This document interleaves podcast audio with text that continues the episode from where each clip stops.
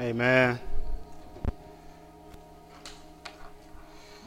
We do thank God for His glory, for His presence. We thank God that um, He is glorified in us, He is glorified in our lives. And um, as we often say, God is most glorified in us when we are most satisfied in Him. And we just, that is our prayers, that God will um, just find such glory in the lives that we live because we are laying aside um, ourselves, we are taking up our cross, and we are dying to ourselves and living um, for Jesus Christ. So that is our prayer is that He will be glorified in us and that when people see us, that they don't just see us, but that they would clearly see um, our Savior. So we are just um, grateful to be back in the house of the Lord. Um, we're grateful. We're going to be completing today. I don't know what that is. We're going to be completing today our time as we've addressed several different um, topics throughout the past month. We're going to complete our time this week, and we're going to be back in the book of Acts. And so, as you know, I've tried to take several different topics this month and really look at things that um, particularly are sometimes struggles or even taboo for Christian uh, churches and things that we don't normally address. And I want to take some time today and address one of those things that every one of us is thinking about, has thought about, will think about. One of those things that every one of us is going to have to address at some point in our lives, and honestly, one of those things that we're all going to have to face at some point in our lives. And we're going to look at what it means and what it means to understand from a Christian perspective of what death is, what we understand death to be, and how so many times we have done our best to escape this reality that inevitably, unless we're here for the return of Jesus Christ, every person in this room has an assigned date that we're going to be separated spirit, soul, and body, soul from body, and we're going to reside wherever we end up for all of eternity. And so, what we want to do today is really look at what the scriptures have to say about death. And really, this is not to be so much of a discouraging or even just a sobering sermon to, together this week, but in actuality, I want this to end up being a very hopeful sermon. And I think the best way that that can happen is that we have a good grasp on what death means for the believer and how we can have peace with that. And so, you know, I don't want you to feel dejected at the end. I do want you to find hope in the truth of the scriptures and in the promises of God. So, in order for us to do that, we must begin with the beginning. I think it is always appropriate when we're going to address such um, large topics that we start with the beginning. I think, you know, that means that we're going to go back to Genesis. So, look with me, if you will. We're going to begin in Genesis chapter 3 in verse 19. Genesis chapter 3, verse 19. It says, By the sweat of your brow you shall eat bread till you return to the ground, for out of it you were taken. For you are dust, and to the dust you will return. Now, let's be honest about this, but let's not be morbid about it the Bible is a book that, as much as it is about life, it is a book that is also very much so about death. Now, I promise you, this sermon is not going to be a downer, but we do have to work through the weeds here on this. Now, why do I say that as much as the Bible is a book about life, that it's a book about death?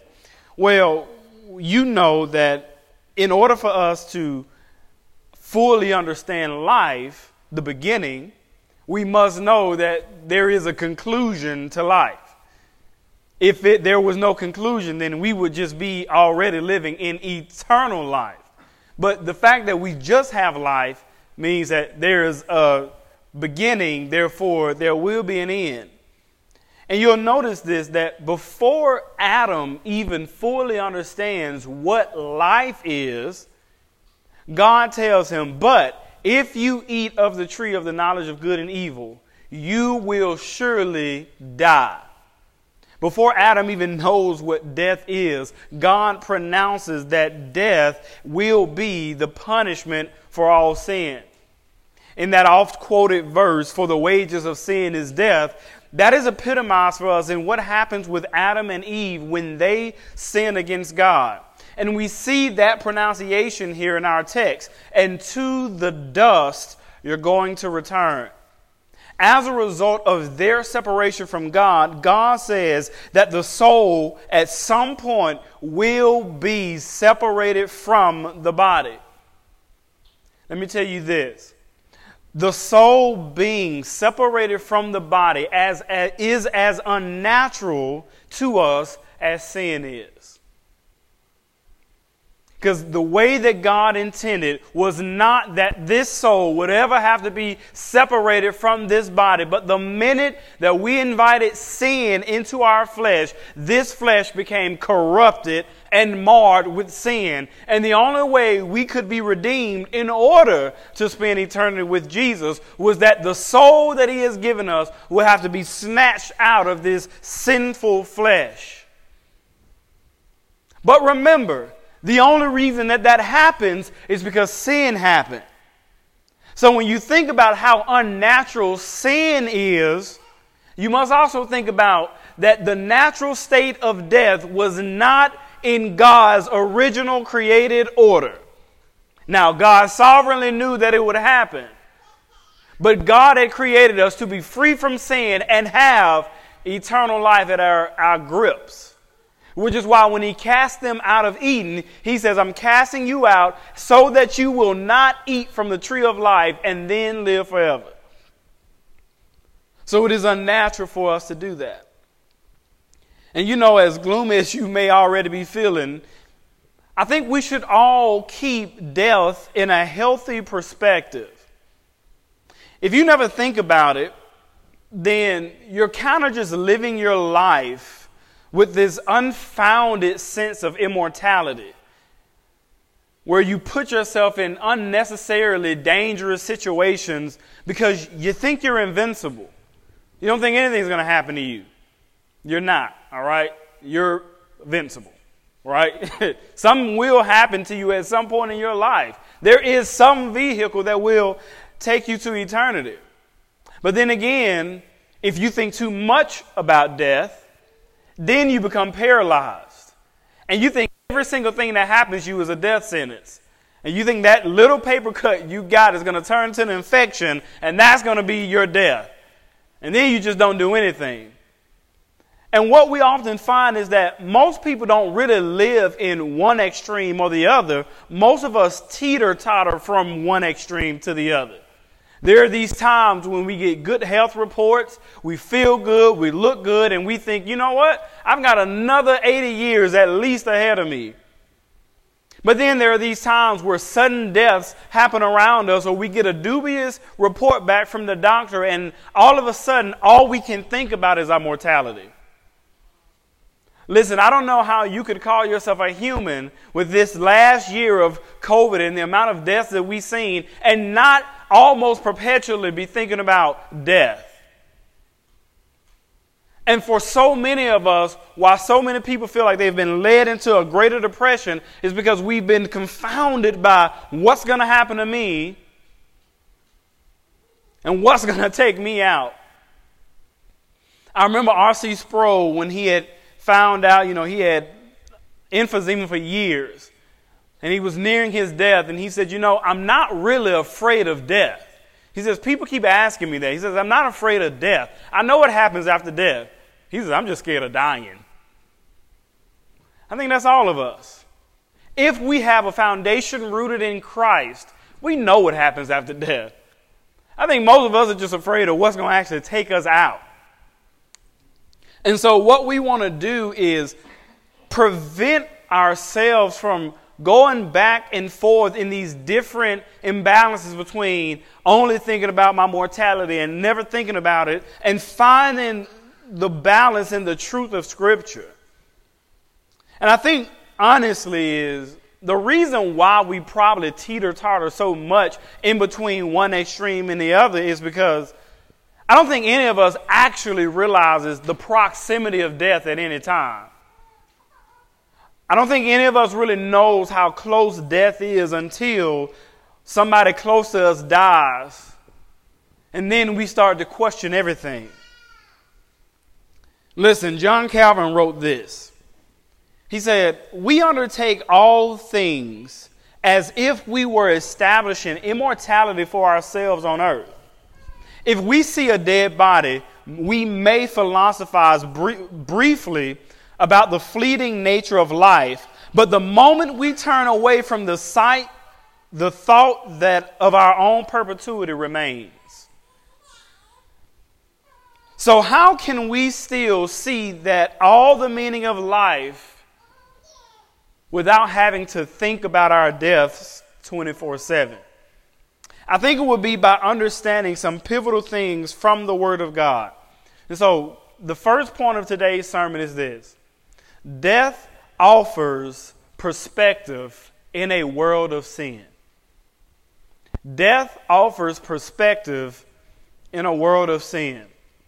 Let's look at 1 Timothy 6 6 through 9. 1 Timothy 6 6 through 9. And this is Paul writing, and he says this. He says, But with but godliness with contentment is great gain. For we brought nothing into the world, and we cannot take anything out of the world. But if we have food and clothing, with these we will be content. But those who desire to be rich fall into temptation, into a snare, into many senseless and harmful desires that plunge people into ruin and destruction. As Paul writes here, you see that he says that the source of our contentment as believers should be this. I have minimized my desire to be filled and fulfilled with the desires of this world because I know that there is a day coming when those things will not be able to have value to me any longer. I minimize what I think brings me fulfillment in this life because all that I value, the moment that I die, every one of those things loses its value to me. It only has value to those who remain. That's what he's saying. In death, there is no value of clothing, there is no value of money. There is no value of a claim, nothing. The only thing that remains, whether you are alive or dead, is time. And it's frightening because we have learned in the Bible that there is this immediate consciousness that a person who dies apart from Jesus Christ has. And they realize, as we see with the rich young ruler who died, I didn't realize that I was wasting my time. Please let me go back. Let me warn all the people who remain that they are wasting their time as well. Because there's this really interesting thing that I think we realize in the Bible about eternity is that we have no concept of what time is now. But the moment we get into eternity, everything becomes clear to us, even those of us who are lost. What does that mean? When you die, you remain conscious. The soul remains, and that means that if you die as an unbeliever, you know that you have wasted your life. You immediately become aware of how you wasted it as well. You know, all of us at some point have heard some secular musicians' music after they died. And there's like, for any of us who's a Christian, there's almost this uneasiness as you hear them rap about the things that are so important to them in life because you realize this person is dead. Recently, DMX, you know, died a few months ago, and there was an album that he was working on that was re- released after his death. And I was reading some of the reviews on it recently because I just wanted to see what people had to say about it. And I think one of the best reviews I saw was from a guy who wrote about it, and he said, you know, it's, it's a well crafted album. I will not, will not deny that. He says, but there was something that felt a little wrong hearing the guest rappers on their rap about all their success and everything that they had seen and done, knowing that the man they were rapping with is dead. Why is that? Because they're rapping about all the things and all the values of their lives. But the man that they had recorded those songs with is in the ground. And even this critic knew that I bet those things aren't as valuable to him as it is to them. Because, as some people say, death is the great equalizer. Would that perspective about this album exist if he were alive? Of course not. It'll be just another rapper rapping about this life and this life success. But I think this that even the world knows that in death, there is this reappropriating of values. Now, I always talk about the parable of the rich man but it really is some great truth in it. And I want to go there. I want to look at it. And we're really going to look in depth about what's happening here. We're going to compare that with our Corinthians text. So look with me at Luke chapter 12, verse 13. Luke 12, 13. Someone in the crowd said to him, Teacher, tell my brother to divide the inheritance with me. But he said to him, Man, who made me a judge or an arbitrator over you? And he said to them, Take care and be on your guard against all covetousness. For one's life does not consist in the abundance of his possessions. And he told them a parable, saying, The land of a rich man produced plentifully. And he thought to himself, What shall I do? For I have nowhere to store my crops. And he said, I will do this I will tear down my barns and build larger ones. And there I will store all of my grain and my goods. And I will say to my soul, Soul, you have ample goods laid up for many years. Relax, eat, drink, and be merry. But God said to him, Fool, this night your soul is required of you, and the things you have prepared, whose will they be? So is the one who lays up treasure for himself and is not rich toward God. So look at this. And we're going to look at both our texts for perspective here. This man comes to Jesus and says that he wants Jesus in his authority to command that this brother's that this brother bring his share in his inheritance with him, that he give him his inheritance. It's kind of an odd request, right, to bring to Jesus. You're expecting Jesus to rule on this. And so Jesus sees this, he hears this, and he warns him that his life should not be about the desire to gain and get money and land and have all of these possessions. But he doesn't just leave it there, he gives him a reasoning why. Here he says in a parable that there that this man is trying to get this, but he wants him to understand the fact that we are always in such close proximity to death that the most important investment of your life cannot be in yourself. Now, this runs completely contradictory to the message from the world that we get, but he says that the one who lays up treasures now is not rich toward God. You may be rich in this world. You may be rich among the people that admire you. But as in terms of God, you are not rich towards God. In fact, you are quite poor in the eyes of God. He warns him, he says that if your chief desire in this world is to gain and build, gain and build, be an influencer, gain and build, have notoriety, gain and build, have a lot of followers and friends, gain and build, he says the one critical eternal mistake that you have made is that your soul is required this day. Do you think if that man knew the proximity of death that he would have wasted his time building and gaining? No. It offers us perspective in the world. The perspective here is that my natural life, who I am, how I dress, where I live, how much I make, will vanish the moment that I die. There isn't a single accolade that we have that will survive with us into eternity. Not a single one. Yet to stave off our great fear, we will do everything to believe that the most important thing that we have is in the current life that we have. And the great fear, I do believe, isn't that people are unaware of what happens after death. I believe they know what happens and they suppress the truth because Romans says we know the truth and we suppress the truth. Mankind knows what is true and is afraid of that truth and thereby rejects that truth. So, what are we to learn? I don't know if you know who Tim Keller is, but he's a wonderful preacher out of Redeemer, New York.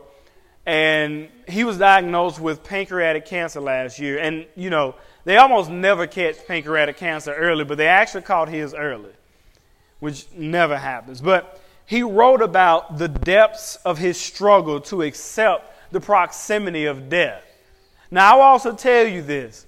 He wrote this, he wrote an article for the Atlantic, and as he was writing this, he said that the book that he had written on death was sitting on his coffee table and he dare not open it.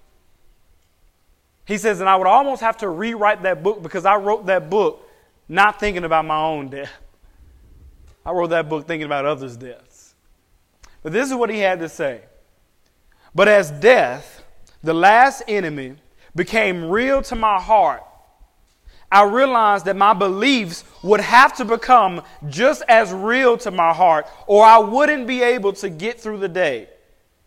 Theoretical ideas about God's love and the future resurrection had become life gripping truths or be discarded as useless.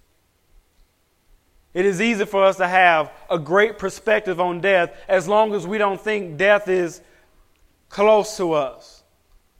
Most of what we feel about God, most of what we know about God, is rooted in our feelings of perpetuity. We think life just continues for us. I mean, to a degree, it's easy for me to get up here almost every week and talk about sacrificing your life for the faith, be willing to die for the faith. But I'm saying that as an American pastor, with all the religious freedoms in the world who can stand in a pulpit and not worry about infidels coming in and shutting me down or killing me for the faith. So I can talk with that with much more openness than perhaps the people in Libya can do. Perhaps than the people even in India can do. Because for them, that is a reality. It is the same way that we offer comfort to people who find out they get a cancer diagnosis. Just trust in God, just believe God. But do those words ring true if it's my cancer diagnosis? Tim Keller said the hope of the resurrection was a theoretical idea until he's facing his own death and he realizes this has to be true. Because it now is not just this concept, but this might actually be reality for me. What you know and believe about God cannot just come alive when you think you're about to die. It must be our foundation now. Much of what we think is our faith is called to the forefront in the face of death, and we would hope that in the face of death that our faith would come alive. When Lazarus died, one of the most important events, acts of faith, is found in Martha. Some people I've heard give Martha a little grief because of the way that she approaches and questions and, and tells Jesus, if you had been here, then my brother wouldn't have died. But she makes one of the greatest statements in the whole Bible. And we probably overlooked it. When Jesus arrives after her brother dies, she says, If you had been here, my brother would not have died. The first thing we know is that she does not question the ability of Jesus. Maybe his intention, maybe. But she doesn't question, if you had been present, I know my brother wouldn't have died. She knows of the ability of Jesus. But then she says this, and y'all, it really is amazing. And as I was working on this, I never fully grasped this until I saw this in the presence of, you know, thinking about and talking about death.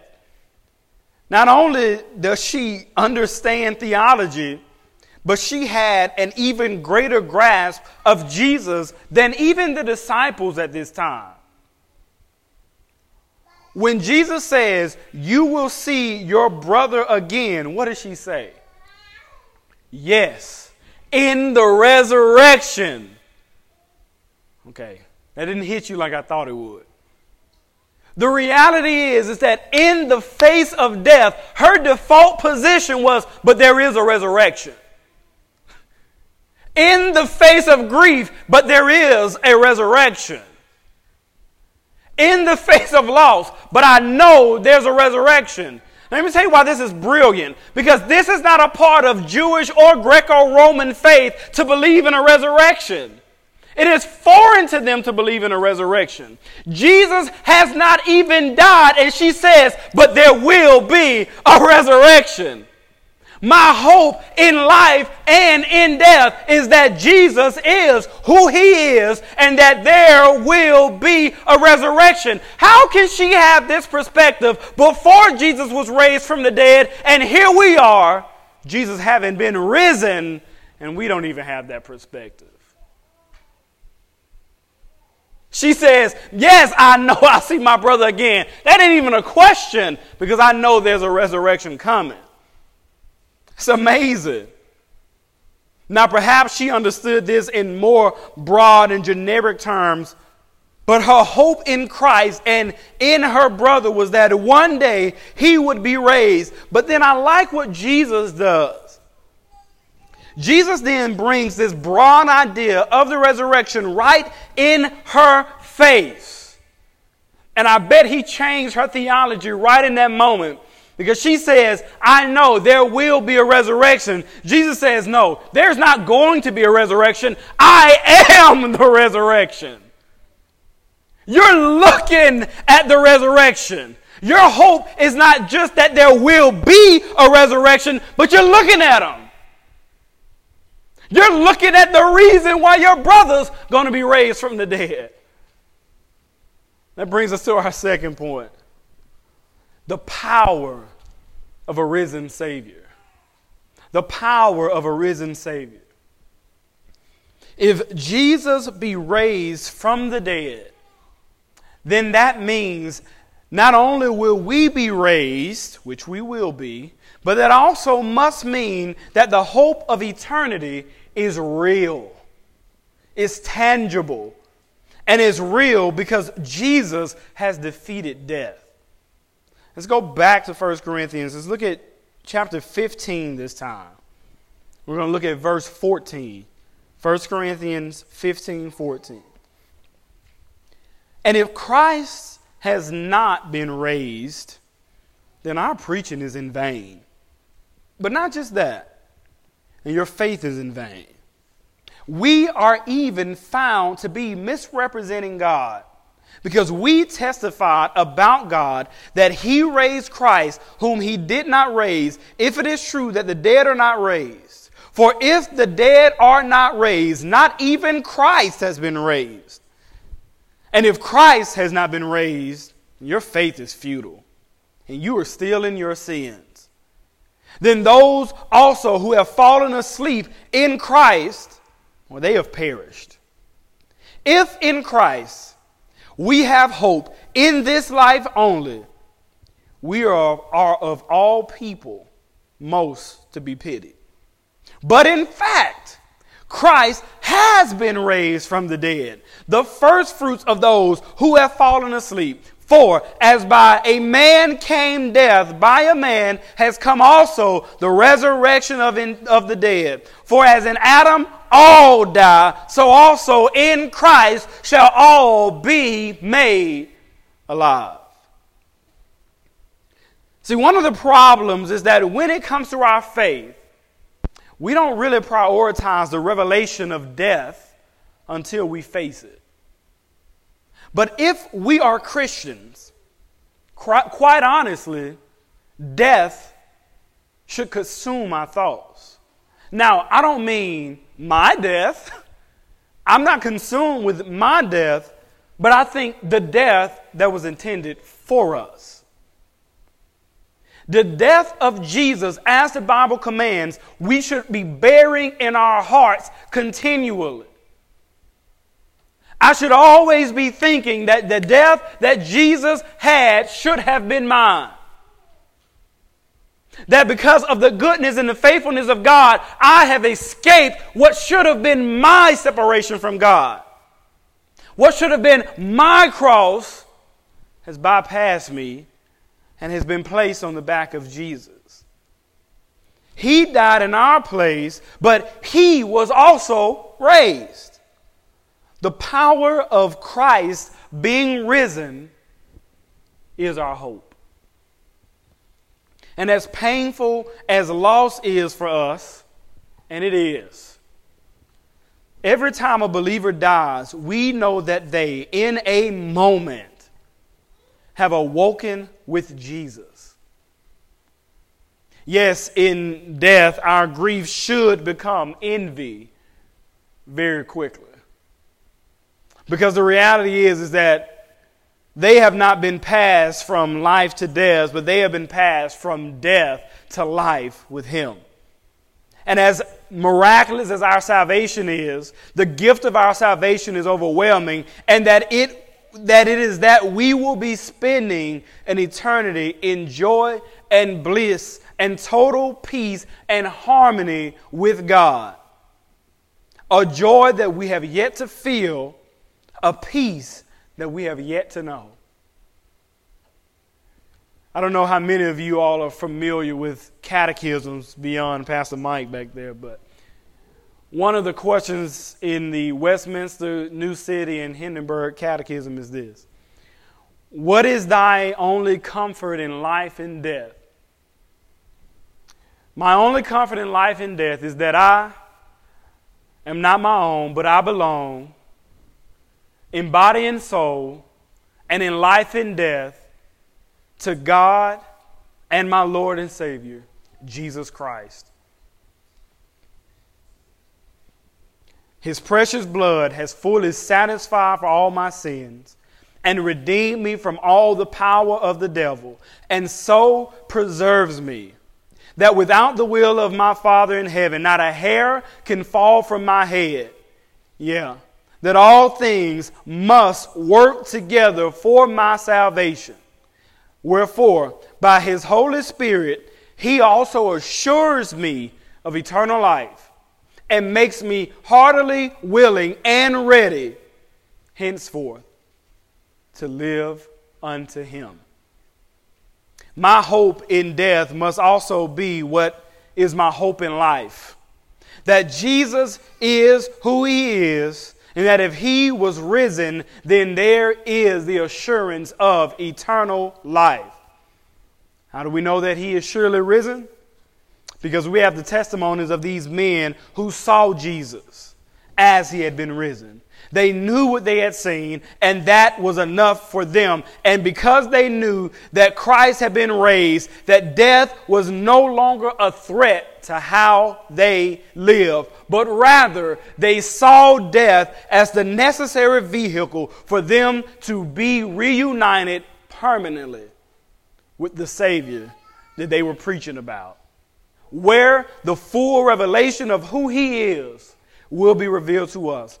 Tells us that in 1 Corinthians 13 and 12. For now we see in a mirror dimly, but then face to face. Now I know in part, but then shall I know fully, even as I have been fully known. All of life as I currently know it is fragmented by flesh and sin.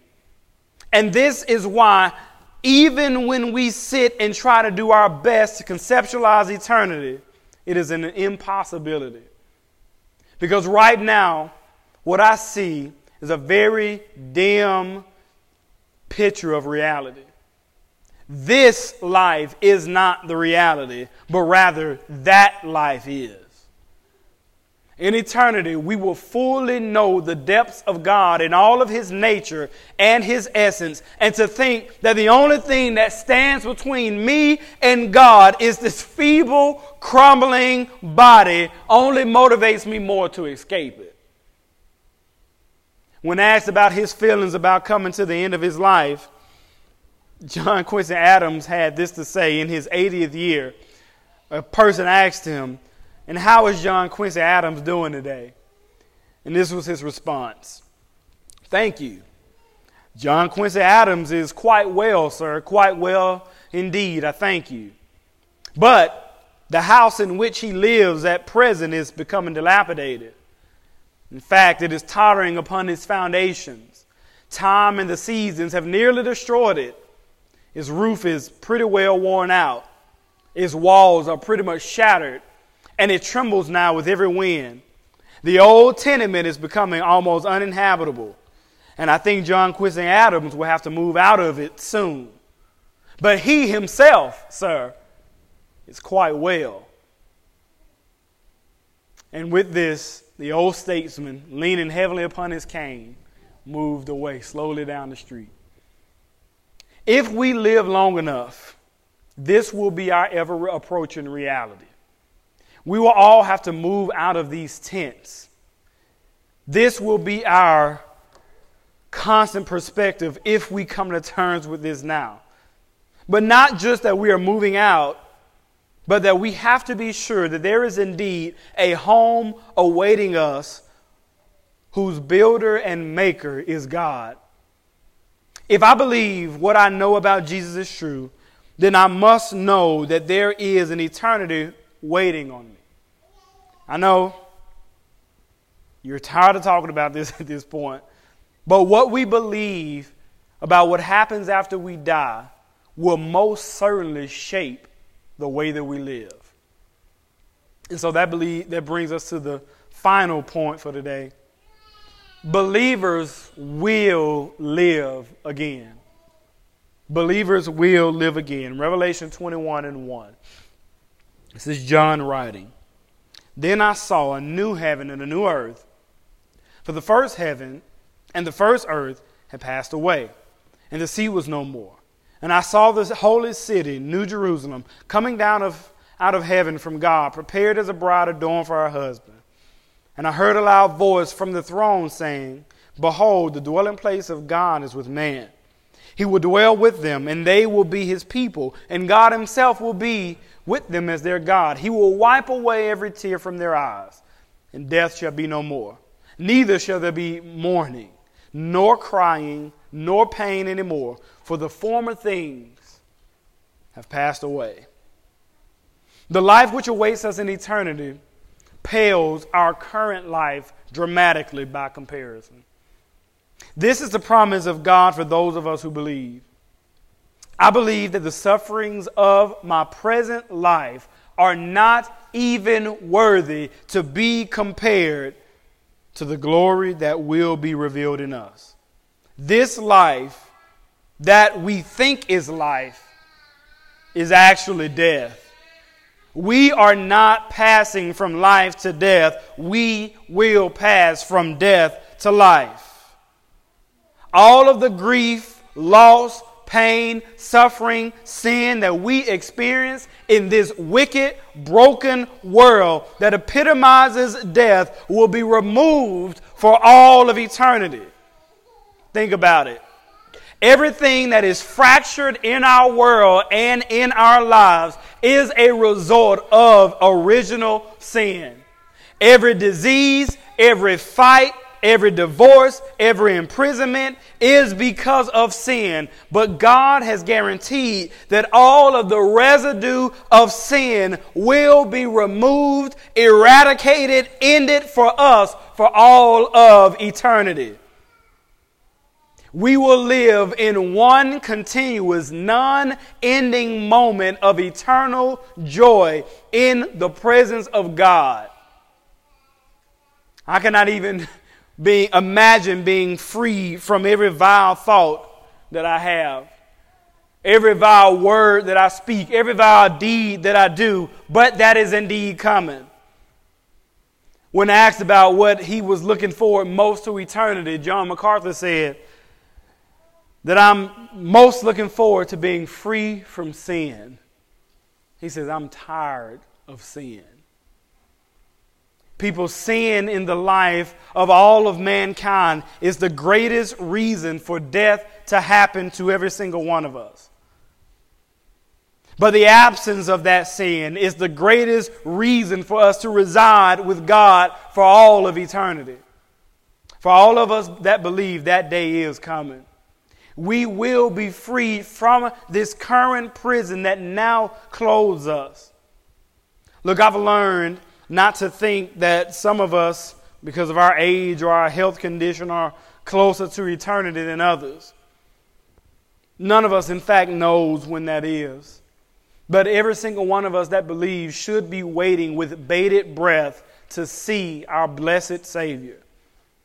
As familiar as we may feel that we've become with death in this last year, and as sobering as it has felt, I will say with all honesty that the most encouraged I have been in this past year was this past Tuesday when I attended the, the funeral of a believer.